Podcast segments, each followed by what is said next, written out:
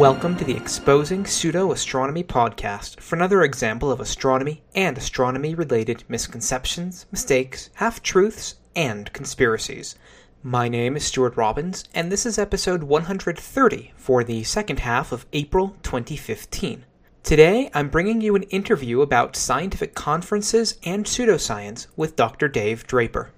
Dave Draper is the manager of the Astromaterials Research Office at NASA Johnson Space Center, or JSC, in Houston, Texas. His scientific background is in experimental simulation of the formation of planetary interiors and how they generate the most igneous, or volcanic, materials that make up the bulk of planetary sample collections. He is also a current member of the Planetary Science Subcommittee of the NASA Advisory Council and for the past several years, he's chaired the program committee for the largest annual planetary science conference in the U.S., if not the world, the Lunar and Planetary Science Conference. It takes place every March in Houston, Texas. So, welcome to the show, Dave.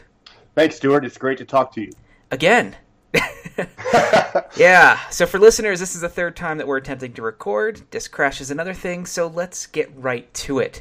Uh, many listeners have probably attended some sort of conference in the past, like a skeptics convention or maybe a comic conference like the gigantic Comic Con in Atlanta, Georgia, or maybe even a Disney conference, Howard and Leah. But very few have attended a science conference, and I was wondering if you could give some some of the basic big differences between a science conference and some of these other kinds of conferences or conventions. Sure thing. Uh, I have never actually had the uh, uh, opportunity to attend uh, any of those kinds of conferences yet. Uh, I do hope to get out to a science fiction con of some kind next time there's one nearby, because I'd love to just have the experience at least once. but for uh, most science conferences, the general intent is to provide a venue at which scientists present their work and attend presentations of their colleagues' work uh, exchanging ideas uh, and comments on, on each other's stuff, uh, team meetings, all sorts of side things going on. Because when you have uh, the opportunity to get a lot of us in one place for a week's time, we take advantage of that. Everyone has limited travel money and so forth, so we want to make the most of every opportunity uh, to come together. Now, at our conference, typically uh, about three quarters of those attending the conference are going to give some form of presentation, either a poster or a verbal presentation.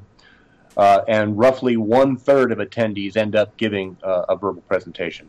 Now, our intent in a meeting of this type, uh, and this is probably how we differ most from those large conventions, is to make this as highly interactive an experience as we can manage. We want the exchange of ideas, and so uh, we have a very different ratio of speakers to attendees than would be the case in some of these large conventions. Yeah, I think that um, at something like Comic Con, it uh, even there's going to be one in Denver in a month or so uh, in May. Um, I, I think that the attendance rate is something like 50,000, but the number of participants actually giving talks is closer to the hundreds, which uh, it, you're talking about a few percentage versus 75%.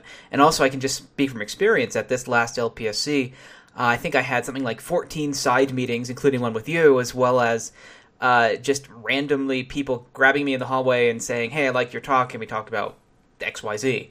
Yep. And yeah, so it's it's very useful. In fact, uh, I think a lot of us put in our grants that you know we want to go to LPSC because not only do we get to convey our results, but we also can then collaborate with colleagues that might be uh, co-Is or collaborators on the grants. That's absolutely true, and it's uh, uh, something that is a really fundamental part of the scientific process. This this regular coming together of the community for this kind of exchange of ideas is absolutely crucial for the progress of science and it's one of the problems that our community has faced in recent years with you know budget cutbacks and a variety of other things. In particular, um, for us who are federal government employees, a recent scandal which erupted when the General Services Administration uh, saw fit to go spend nearly a million dollars on a boondoggle in Las Vegas, violating the spirit and letter of every ethics law you can imagine, and they knew what they were doing. it was crazy, and we are all now paying the price for that egregious transgression uh, with increased scrutiny and clampdowns on how much we are allowed to travel. And science is really uh, suffering from this because they are trying to restrict how many meetings we go to and so forth. And this is just bad for the field. So thankfully, this is starting to relax some now that mm-hmm. the now that the crisis has passed, more or less.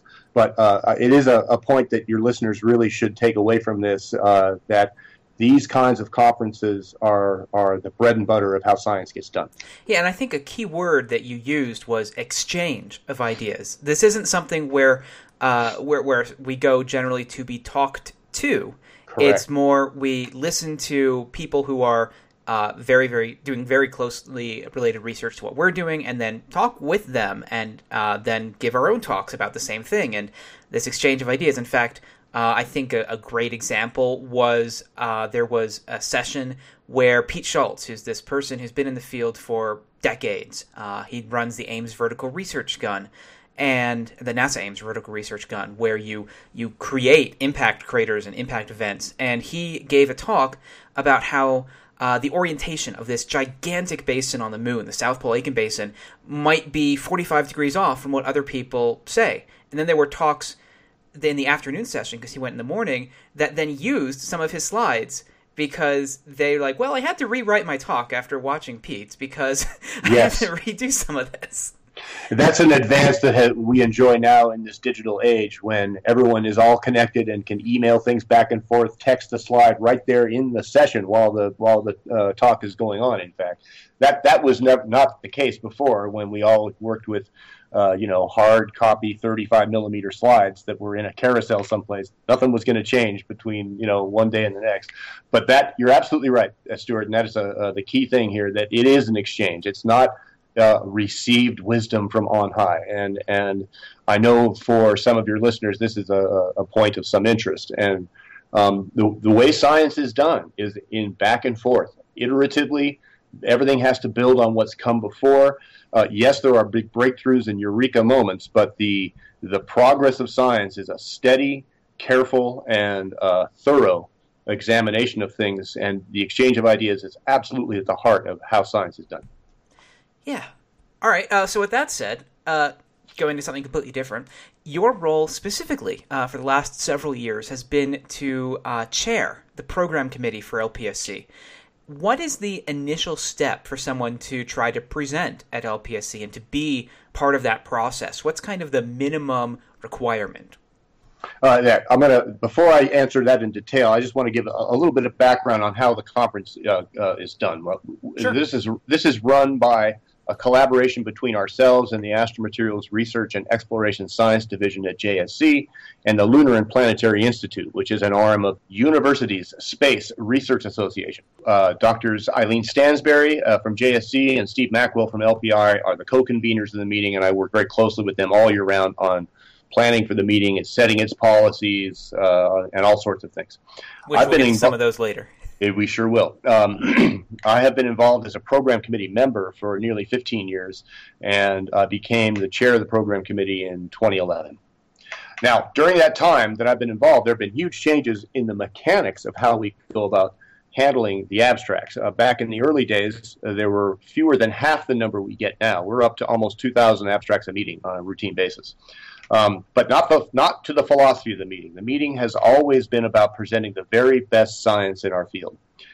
Uh, and the way we do this uh, functionally is LPSC has an abstract deadline in the first week of January every year.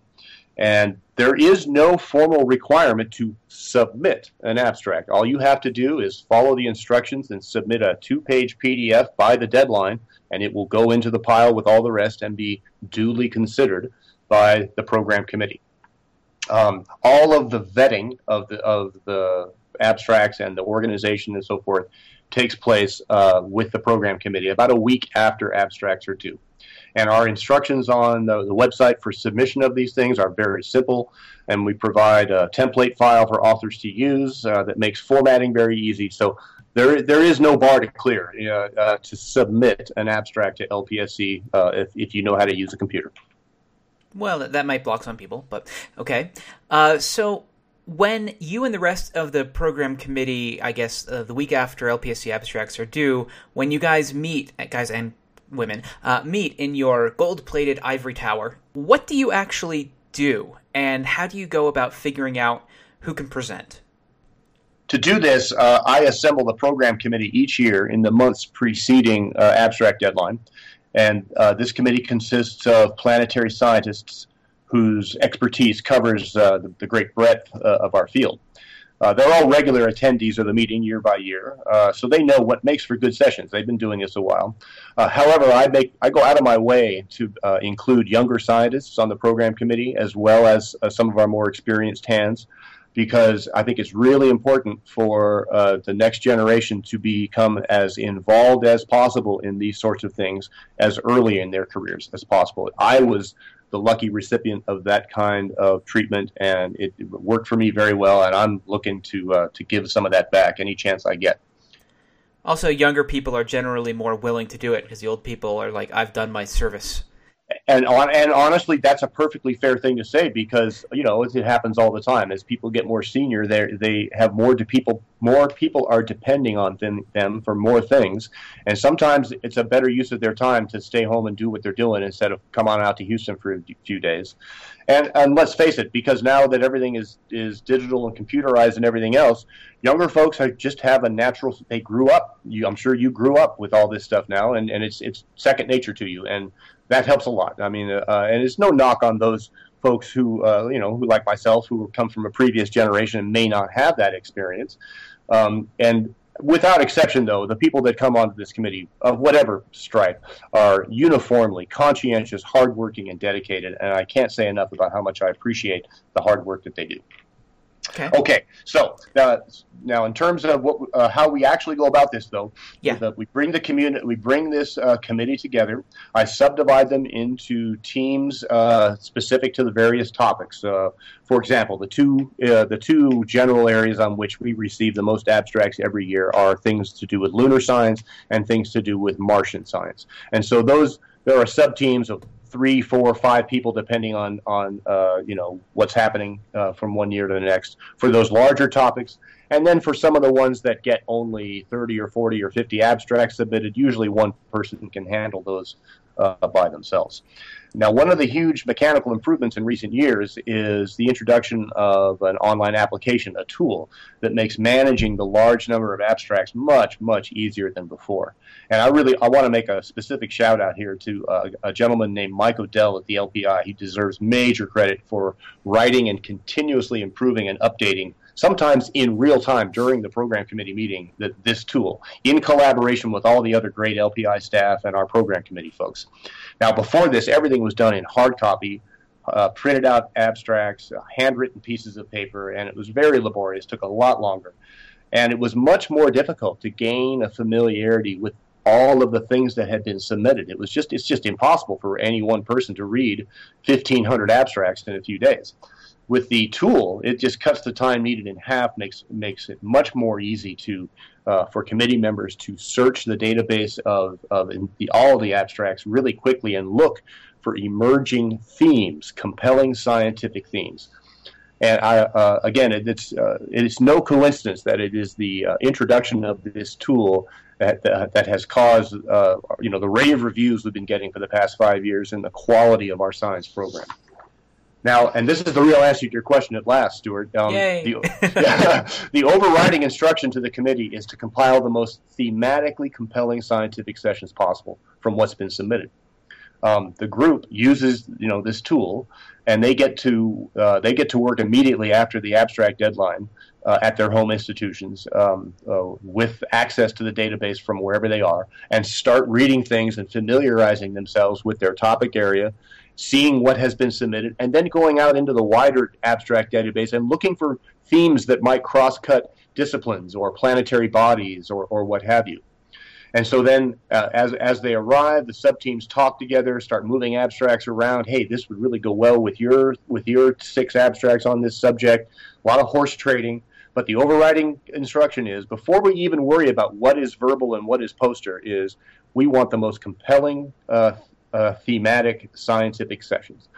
And then having having then identified which are the most compelling, those are the things that are going to get the oral sessions compared to the poster sessions. And okay. so we don't we don't make those decisions until we understand what those themes are. And people can also request an oral versus a poster. So In- um, indeed, indeed, and and I'm sure the next question is how do we decide? Oh, uh, yeah, which, yeah, okay. Which gets a talk and which gets a poster? yes, all So right. let so me just let me just let's go straight into that. it's not like uh, I sent you the questions ahead of time. No, not at all. These are the things that anyone would want to ask. um, but you're right. Authors do specify their preference for oral versus poster when they submit. Um, and not everyone wants an oral presentation. There's many. I've myself, I have many times chosen a poster because of the nature of what it is I'm presenting. For example, when I'm presenting something that is puzzling me, that is making me scratch my head, and like I don't understand why I'm finding this in my experiments. I almost always do a poster because I want the opportunity to stand there with my colleagues and explain to them what I tried and the details of, of why this is uh, giving me problems. Wait, this is stuff that a verbal audience never wants to hear. There's way too much detail. But I need to talk to these folks because maybe they can under, you know, understand something that I don't. And this is true of all of us. Right. So posters are usually a lot better for progress report type things. So And well, and sometimes even for major results, it just depends on. It really depends. It's, everything is case by case. There is no one size fits all. Now, I will say that you know, historically, most people uh, have attached greater uh, prestige to getting a verbal presentation as opposed to a poster, and uh, you know I can understand where that comes from. You're up there in front of a room full of people, and that's all great. But the fact of the matter is, um, you know, with all of the uh, uh, papers we have to get presented every year, two thirds of, of every meeting's presentations are going to be posters, just because we can only accommodate about 500 odd uh, presentations during a week in the number of rooms that we run. So you know, it's not. There's no stigma. Uh, there should be no stigma uh, attached with uh, giving a poster versus a talk. It's just simple math. And Now, just so, that- yeah, if yeah, I can ahead. interrupt real quick, Yep. uh, just so that people know, the talks are typically you're standing up. They're usually four or five parallel sessions. So you're standing up uh, at a podium, and you have ten minutes to give a talk. You have about three minutes for questions, and then two minutes for speaker change. eh, Very, very roughly. Um, and the the moderators are tasked with making sure that you stay on time but you really only have time for maybe two or three questions, depending on how long you speak. Whereas with a poster, there are about 600 on Tuesday and about 600 on Thursday. You're in a gigantic room and you stand there for three hours or so while people come by and read and then maybe ask you questions. So the poster session, even though uh, a lot of us do tend to consider the posters as lesser than a talk, the poster session actually really does give you a lot more interaction. It sure does, and it and it's really the primary venue at which this all important exchange of ideas that we've talked about uh, takes place. So uh, that is this attitude is changing because uh, of this very fact that um, so much productive stuff happens at the poster sessions, and and people are you know, it's like any culture change; it just takes time. Now, again, here we always decide, though, based on what makes for most compelling sessions, whether it's a string of posters in a row or a series of talks. Uh, a strong consideration, though, is that we do tend to reserve oral presentations for the presentation of science results, compared to things like, for example, a future mission concept, or an instrument or spacecraft design uh, presentation, or a discussion of space policy. Those are the kinds of things that we uh, we we definitely put in posters almost almost always because the the thing that we're trying to do here at LPSC is present science results. So that's what gets pride of place. Okay, so like for example, I submitted two abstracts this past year, and one of them was the first year results of a three-year project on mapping the craters on many of Saturn's moons. Clearly, because I had no actual science stuff yet, because it was the first year of a three-year project, it made sense for that to go to a poster. Whereas another uh, abstract that I submitted was about my lunar chronology work. So, uh, redoing the old time scale for the moon, and that was meant to be sort of an introduction to a session about how young various surfaces are on the moon. So, that made sense to be a talk, not only because it was a big major result, but also because it was sort of meant to introduce a bunch of other talks. Absolutely, and and uh, we very uh, carefully consider those things when uh, deciding what goes where. Um, you know, when once these threads that I've been mentioning, these themes emerge, uh, it, we then rely on the professional judgment of our of our uh, panelists on the program committee to uh, decide how to best sequence those things. And as I say, for for years now, our attendees tell us after the meeting in our surveys, you know, how successful our committee has been in doing just that. Yes, and then you scheduled me opposite Dawn at Ceres. Yeah, well, sorry, somebody, I was there. Somebody had to. Uh, somebody has to do that. Uh, that's that's the thing. Whenever there's a really hot uh, session that everybody wants to go see, well, the people that are, get scheduled opposite that are are going to suffer. But you know, they have to go opposite somebody, and uh, the process of deconflicting sessions is uh, a big part of what we do at the program committee. One, once we have identified what sessions are going to be orals, then we have a we have a process we refer to as storyboarding, where we put them all up and and say, okay, well, we can't have these going at the same time, can't have those going at the same time, and rearrange things until we minimize, and that's the key word, minimize the conflicts between uh, oral sessions. We can never, ever eliminate conflicts. Why? Our planetary science field is diverse. Um, it is imperative for us as planetary scientists to bring a multidisciplinary uh, approach, which means we're interested in lots of different things. We we want to see the dawn at Ceres session, and we also want to see the lunar uh, chronology on a surface session, and we also want to see the cosmic dust session. It's just we're interested in too many things, and frankly, I think that's a good thing. Yeah, well, you and I can talk offline about uh, where my talks are going next year. But... well, well uh, as we have discussed, Stuart, you will be on the program committee next year. Yes, so yes. You'll, you'll uh, have something to say about it. Yes. Uh, so, with, with that in mind, how do you decide what kind of abstracts are rejected? So, we talked about uh, how you, you put stuff into categories and how you decide talk versus poster, but how do you decide if someone goes to that minimum effort and submits something, how do you decide if it's not good enough and should be rejected in some way?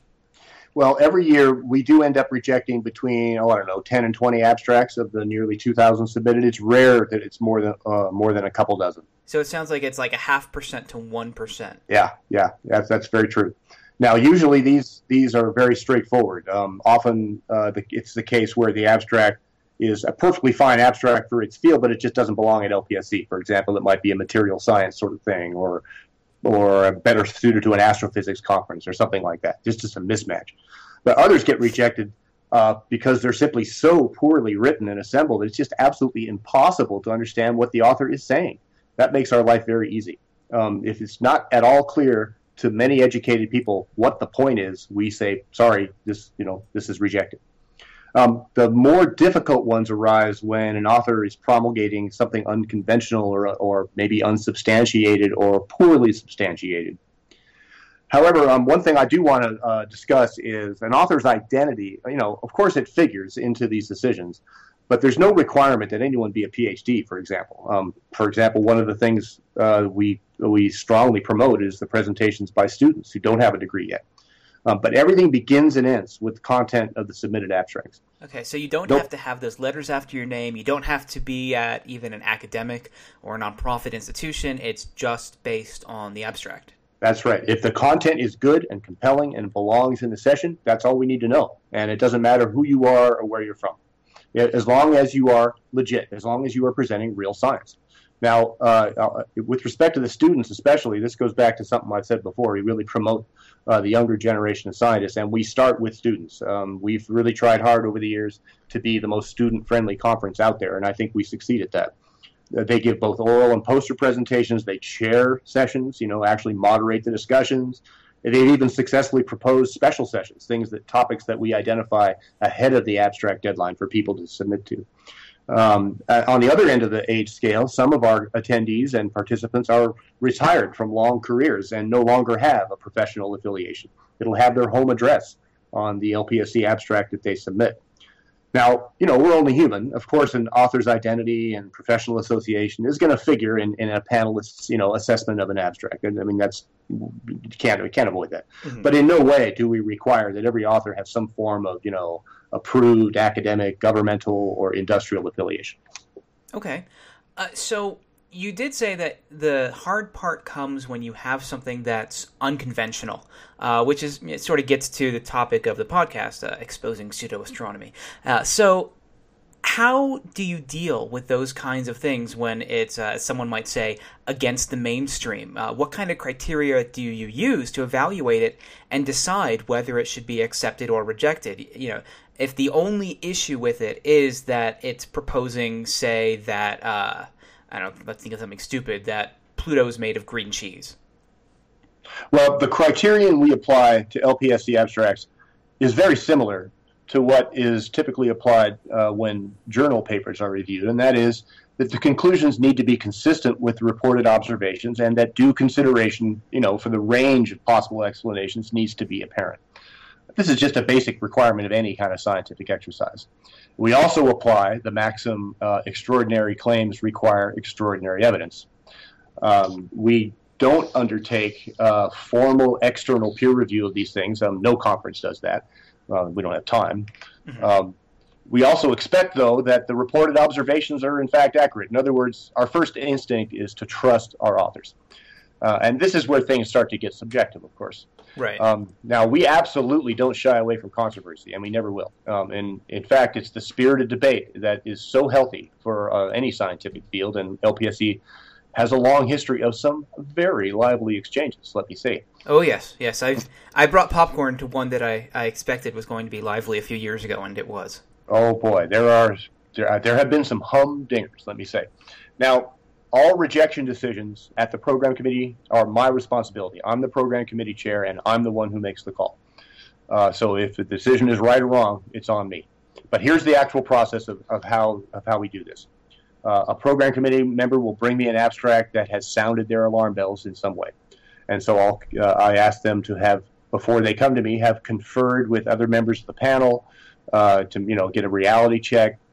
Uh, we talk it over so I understand their concern, and then I read it myself, of course, and I read it closely. And what I'm looking for is that the author, even if they're suggesting an idea that sounds crazy at first, has you know laid out some line of reasoning that's consistent with the observations and it demonstrates some familiarity with the field. In other words, uh, if it has like no references to any previous work and just tosses out some notion that you know flies in the face of basic physics, like Pluto being made of green cheese, um, you know, that's got no place in the meeting. That's a major red flag. On the other hand, if the paper demonstrates a, a very clear understanding of the nature of the problem and proposes a solution that seems very outlandish, but can't be simply ruled out, well, that's that's a different story, and that's fair game in my opinion. That's a, now I want to make clear I readily concede this is a lower bar than I would apply as a reviewer of a journal article, no mm-hmm. question about it. But that's exactly the intent because a conference is is the right place you know, for this kind of provocative work. It's it's as we've talked about many times already today. Um, it's for the developing thinking. It's for the exchange of ideas in collaboration with colleagues. And sometimes those collaborations are adversarial ones, but it's healthy for us to do this. Um, a meeting, a conference proceeding, what happens at a conference is never the final answer. It's never the final repository of an inquiry, typically. And, and we want our conferences to be stimulating. And it's a it's an impression we consistently receive in the feedback from our attendees that we have a stimulating meeting every year. So if I reject the abstract, I request the panelist uh, who brought it to me to write a short paragraph uh, summarizing the rationale for why it should be rejected, which I will then edit as needed. Um, it's always, uh, you know, sticking straight to the subject matter. There's never any ad hominem, you know, kinds of. Uh, it's strictly above board here. You know, it, uh, the the statements will typically be of the form uh, you know, due consideration was not given to a large body of literature, which you know immediately refutes the the um, the conclusion that you're trying to promote. Um, and then finally, the abstract is then classified within our management tool as one that's going to be rejected. We bookkeep this, we keep track of the text, and then that will be then uh, uh, communicated to the author in due course. Uh, do they have any recourse if they have something rejected? Well, uh, now, although the rejection decisions are my sole purview, um, the formal notification comes to the authors from a, as a letter from the LPI director, Steve Mackwell, co-convener of the meeting, and it will include this rationale from the program committee that I just uh, referred to.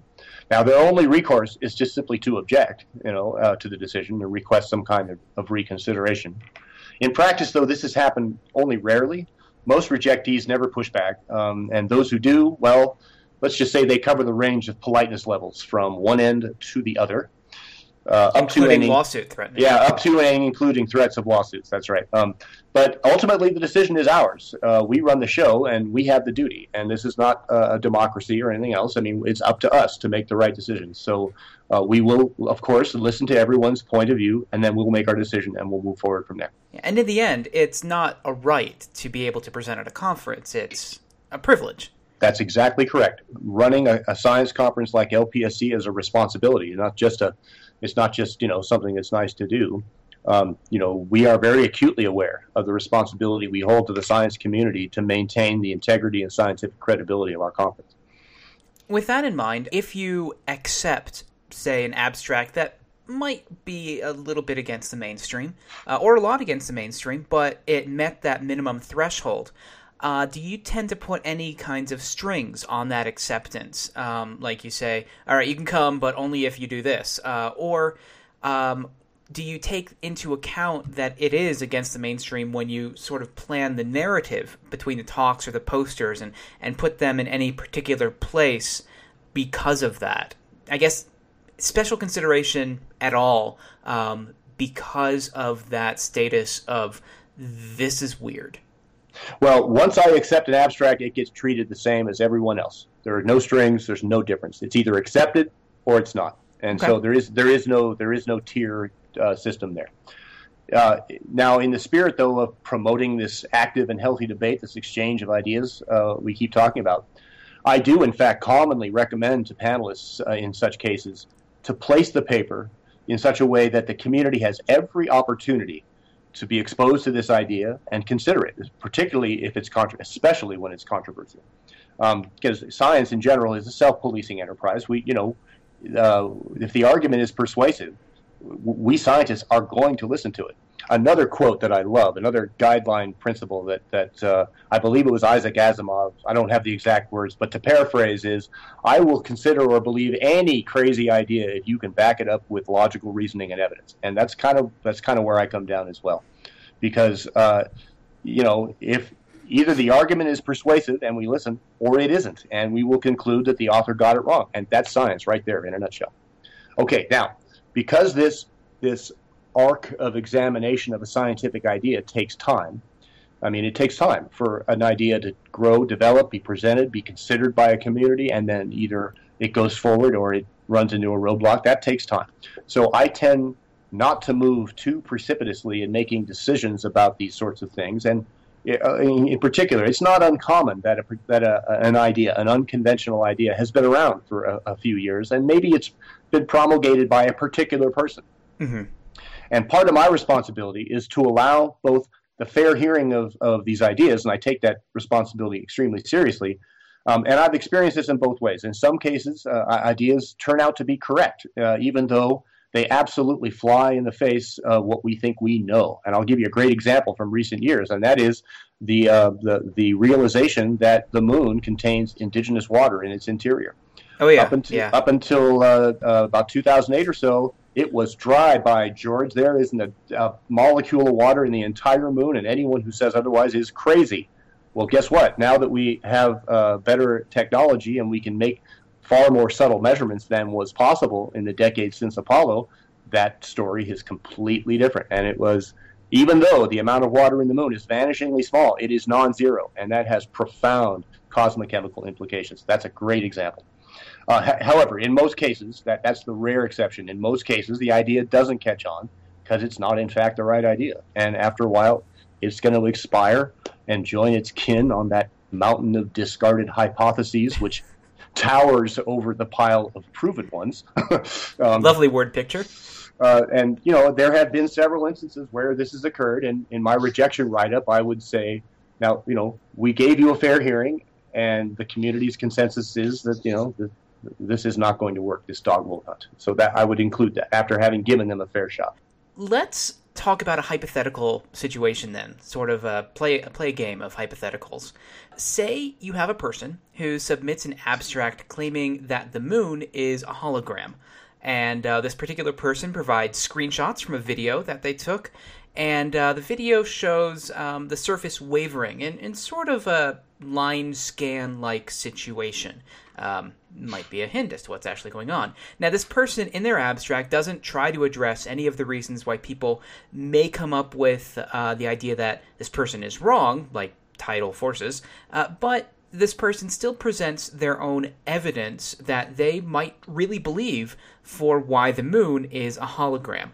What would you do with that kind of abstract? Wait, the moon's not a hologram? Oh, hmm. oh sorry. you can edit that out. Um, that's what that one's easy, Stuart. That's an obvious rejection. Uh, not citing any corroborating evidence or, or you know, comparing to the sorts of things that such a proposition would predict.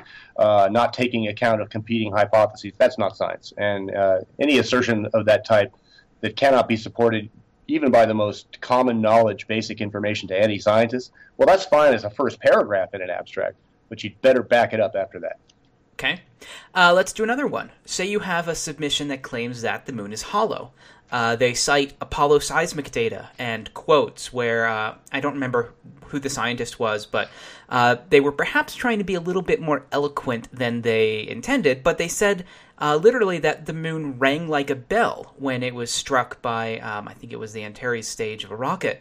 Uh, and so they bring in um, also some theoretical stuff, uh, some mass estimates, and uh, they they have some hand wavy reason as to why they think or how they think it might have formed hollowly, um, if that's a word. Uh, it is now. Uh, so they might say, well, I might believe that it's a spaceship, uh, like in Star Trek, but. it could actually also form naturally this way by this, that, or the other process. So they have not only um, an observational argument, but they also have, uh, it might be completely wrong, but they also have sort of a theoretical argument. What would you do with that kind of abstract? Yeah, sure. That one's also pretty easy because we would again point out the oversight of consideration of a huge body of work uh, with exa- and we would cite the examples, the chapter and verse papers, that instantly renders this idea nonsensical, and we would reject the abstract. Okay. Uh, and for listeners who are interested, yes, I am still planning on doing a Hollow Moon episode, even though it's been three years since I said I would.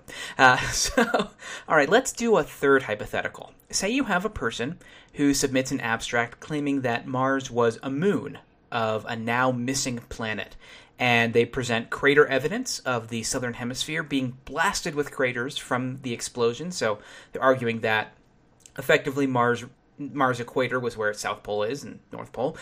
And then they they also point to Iapetus and the brightness dichotomy and say that it was blasted too. Like these are the scars of what happened when this missing planet exploded. And then they point to the asteroid belt and say that it's the remnant. Now, they might say, okay, only 1 or 2% of the original planet's mass is still there because it exploded, but it, it's still there.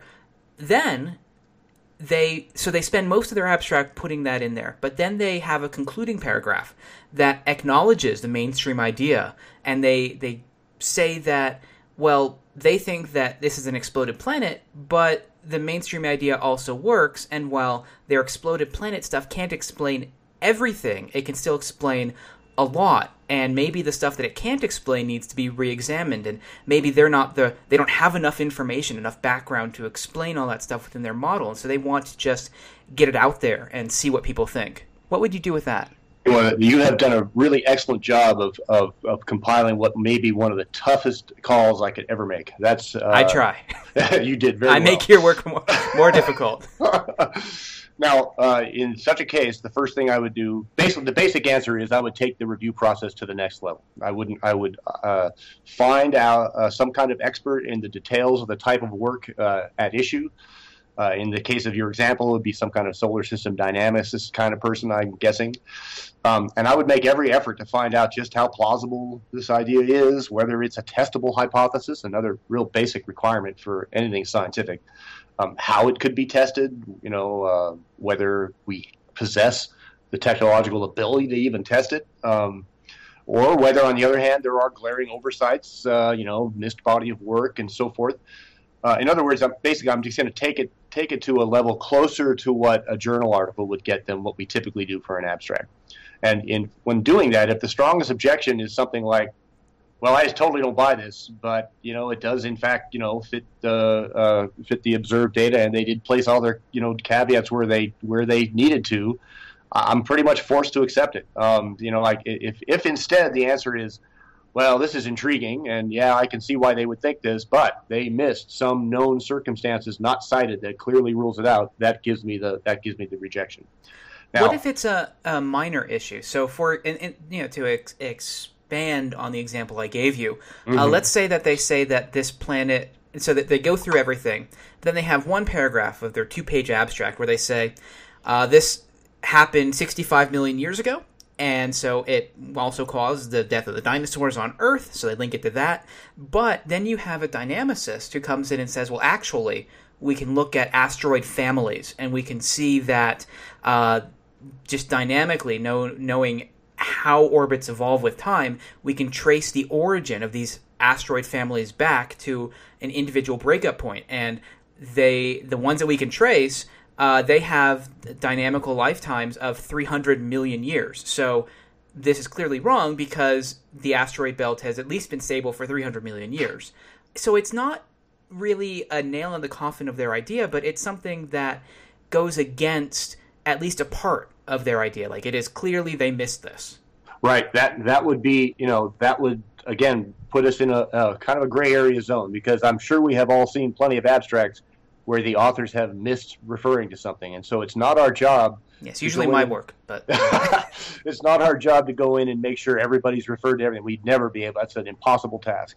So you know, at some point, we have to just rely on our best judgment, and uh, uh, honestly, you know, we're we're not going to always get it right. Um, uh, you know, you know, in the case again that you just cited, that would be a, a, way to reject if if the other stuff looked like that's what needed to happen. Um, on the other hand, when you start getting into that level of detail, then then you may it may be defensible to say, well, that's one way to interpret the things, but there's another way to interpret it, and that's where I, I need to rely on the expertise of the community that I draw on. But again, I want to stress the decision rests with me. If if um, if someone gets it wrong, it's not the fault of any of the people I consulted. It's my fault.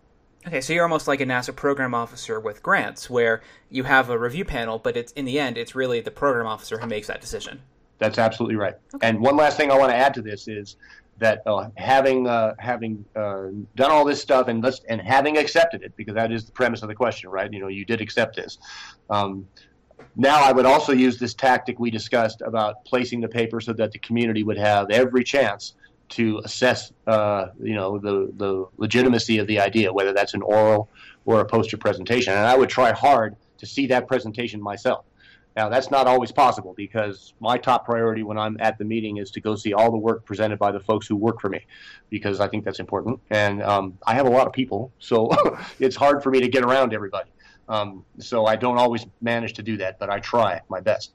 And then uh, I, I, would consult with a sampling of scientists who are experts in the field at issue and ask them their views. Is this legitimate? Um, does the idea hold water? Was the author persuasive? How was the presentation, particularly if I didn't get to see it myself?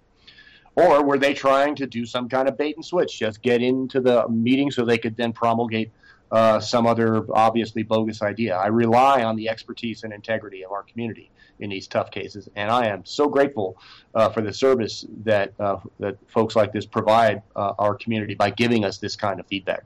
Okay, so you uh, do do a follow up with these particular kinds of things to see what happened. I sure do. I sure do. And and this goes back to what I said a minute ago about these things take time. That I don't want to move too precipitously. And so after having gone through this, you know, I, let's say the same author comes back the following year with a, either the same or another uh, questionable submission, um, I will be on very solid ground to say, look, you know, you've, you've said this before. We gave you a shot. Uh, we put you right there in the heart of, of your field. Everybody had a chance to look it over. I've followed up with these folks, and they're not buying it, and they have very specific reasons why. And I'm afraid that you know you haven't cleared the uh, the bar that we need uh, in order to include this topic in, in in the meeting. But we certainly encourage you to do anything you know that that is uh, uh, uh amenable to our to our conference. Okay. So with that in mind, you know that this conversation flows very well with the pre-scripted questions.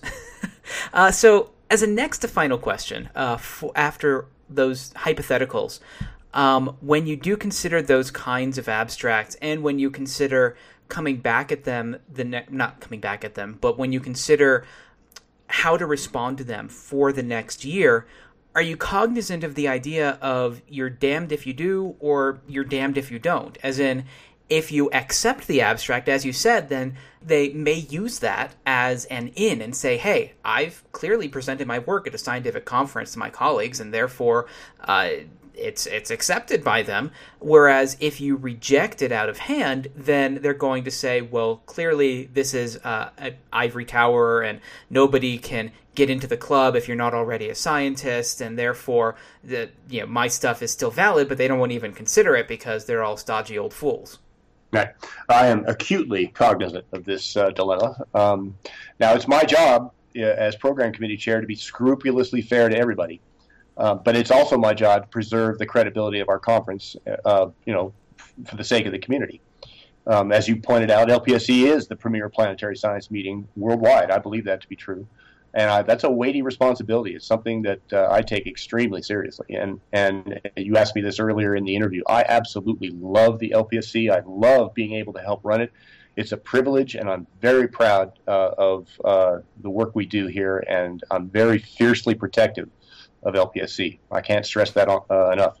Now, with all that said, though, you know, I honestly don't believe a pseudoscientist is really going to gain any lasting credibility by having presented at any science conference, and except with other pseudoscientists. Right. Well, that's the thing is that they can go to um, regular radio shows as opposed to a science podcast and say, "Well, um, I've presented my stuff at this, that, and the other conference," and people who don't know how these things work are going to assume, oh, well, of course there was peer review, and of course if you got in and presented, then of course people think that their stuff is valid. So it's more of a perception issue to non-scientists. Yeah, uh, this is true, and and uh, you know I, I understand that that that point. I guess my, my belief is that the community of people who would who would buy that argument is small Okay. And not particularly influential. Now, hang on, I got a caveat on that. Okay. Uh, um, you know, as I keep mentioning here, you know, science is this self-policing kind of deal, and you know, it's going to uncover whether an idea is flawed or not, even if it takes years or even decades. It's got the truth will out, as the saying goes. Um, the danger is, and I think this is where you're going. The danger is that such a person could influence a policymaker's decision, for example, in some way with unfounded claims of this type. Now, that's not much of a risk in planetary science, you know, but it sure could be in other arenas, and I totally recognize that uh, danger. And I'm just glad I'm not someone who has to make those kinds of decisions. Yeah, well, I, I often talk on the podcast about how uh, now, granted, I'll, I'll just finished up a three part series on the Comet Hale-Bopp stuff and the suicides of the Heaven's Gate cult, uh, but in general, astronomy and planetary science is very, very low on the what's the harm with pseudoscience uh, scale. Uh, on the other hand, something like medicine, uh, you know, if this were right. um, a medical conference and then they were able to go to their local representative and get something passed by saying, hey, I have credibility because I presented at this medical conference, that's more of an issue. You bet. And if I were uh, organizing a conference of that type, I would, no doubt, I would have a different policy here for something that actually affects the public good. Now, to, to my way of thinking, the pursuit of fundamental basic science does promote the common good. Mm-hmm. It is something that, that we as a society should be doing, and quite frankly, should be doing a whole lot more of. Um, yes. However, however, that's that is the sort of you know a rising tide floats all boats kind of kind of concept. It's not a you know, the fact that I am doing experiments on lunar interior is not going to affect the daily life of, of anybody, you know, except the people who are working with me. However, the fact that I can go and give a lecture to a room full of non-scientists and explain to them how we know how the moon came to be and watch the wonder light up in their eyes as they under, as, as they finally look up at the sky and say, wow, you know, I've always loved looking at the moon, but now I know why I love it so much. That is something that our planetary science field does have an immediate and direct impact on someone's life just by making them understand and appreciate uh, what they're seeing better. I agree. uh, okay. Uh, well, we've reached the roughly 50 minute mark, so uh, and that's all the questions that I, I had. I was wondering if there was anything else related to this, just general conference stuff, uh, whether or not it deals with pseudoscience or um, Is there anything else that you think the listeners should know? Yeah, I have. I just like to close with with uh, a couple of comments here. The first thing, I, sure. I really do want, want to acknowledge the great partnership I have with my co-conveners, Eileen and Steve. Uh, it's great working with them, and I really, really want to recognize dedication and the hard work of both uh, all the staff at the LPI who handle all the logistics for running LPSC, and the legions of scientists who have served on our program committees. They've done such a great job.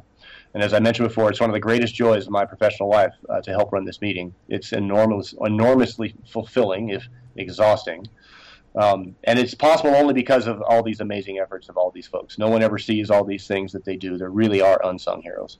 So I want to make sure that gets across. And I really also want to leave your audience with with the, the thing about the buck stops here with me.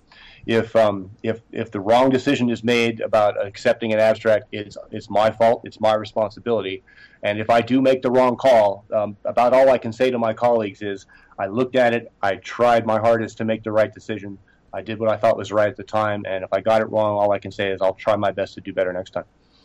And well, we're all human, so I, I, think people can appreciate that, and I think people will also appreciate you coming on the show, and I appreciate you coming on the show to talk about um, about these issues and and stuff that I don't think that people tend to really even think about, but it really does form an important part of the scientific process. It's exchange of ideas, and where do you draw that line between science and pseudoscience, and how do you decide um, where and when and how someone is going to be able to present? And I think that as a take home message, I think that people should come away with this realizing that it's really not a set of ivory gates through which known none but the people who uh, play the game and talk the talk and walk the walk can enter. It's really very, very open.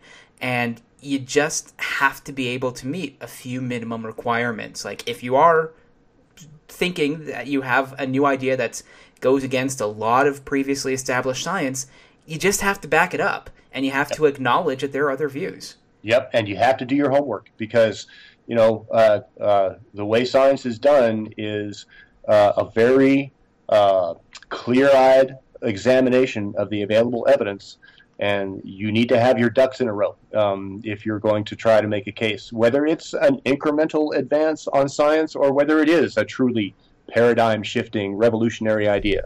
And as we've said a couple times, the more controversial or paradigm shifting it may be, the greater the onus is on the proposer of that idea uh, to back it up. All right. I think that's a great way to end it. So thank you, Dave, for coming on. Thank you, Stuart. It's been great talking to you. I had a great time.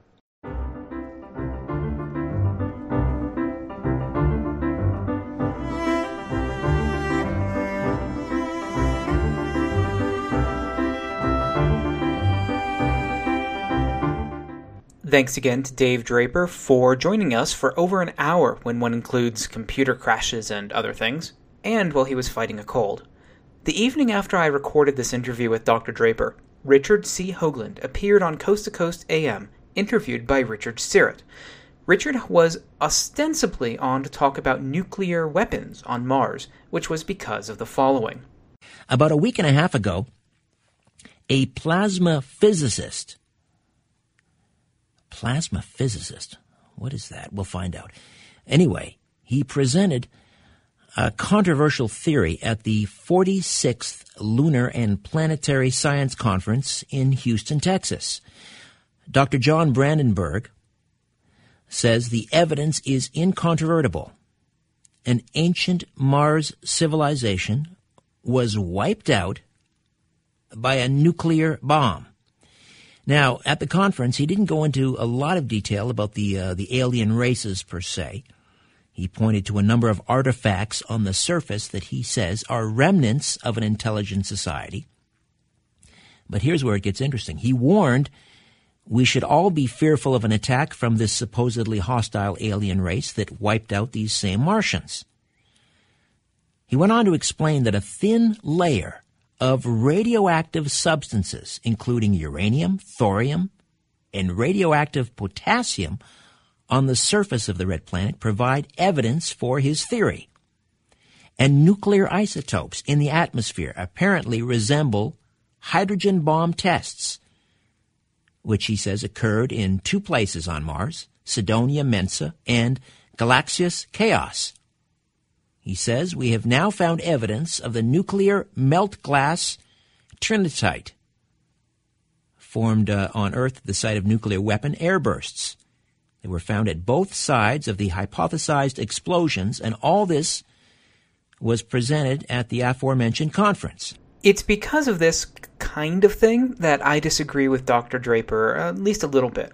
Dave made the comment during the interview that he doesn't think that the fringe crowd that would be impressed by hearing that a certain person presented at a scientific conference is large enough to really matter, especially for something like planetary science.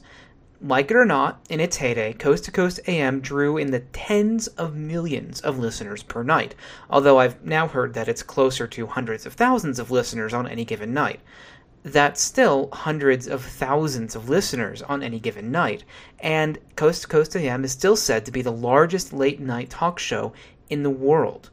And because someone presented their work at LPSC, that was used by the host as a badge of credibility. It was inferred, assumed, and implied to mean that the views are being taken at least somewhat seriously by the broader scientific community, which they're not. With that in mind, I might be at least a little bit hypersensitive to the issue.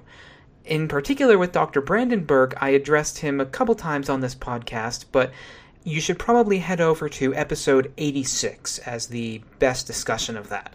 I also ended up writing a blog post about Dr. Brandenburg's, well, presentation at LPSC. I've linked to it in the show notes, and I do highly recommend that you read it.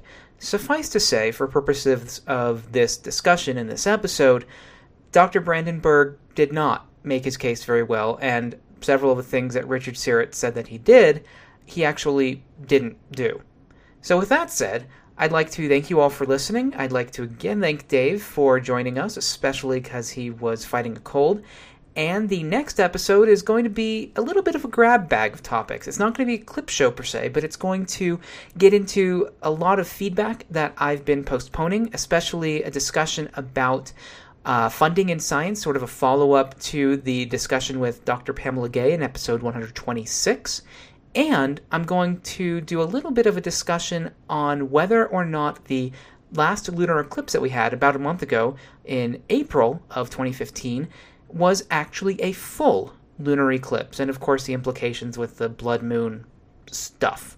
I'm also going to be doing the bit of homage to Leonard Nimoy, so this is your last chance uh, throughout the month of April to send in any clips or any inspirational bits of pieces uh, related to Leonard Nimoy and how he affected your life.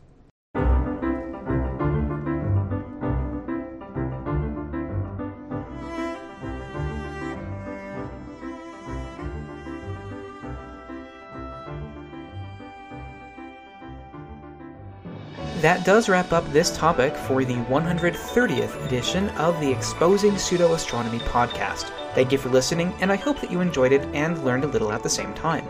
For more information about the podcast, please visit the website at podcast.sjrdesign.net. If you have any feedback, please use the feedback form on the website or send an email directly to podcast at sjrdesign.net.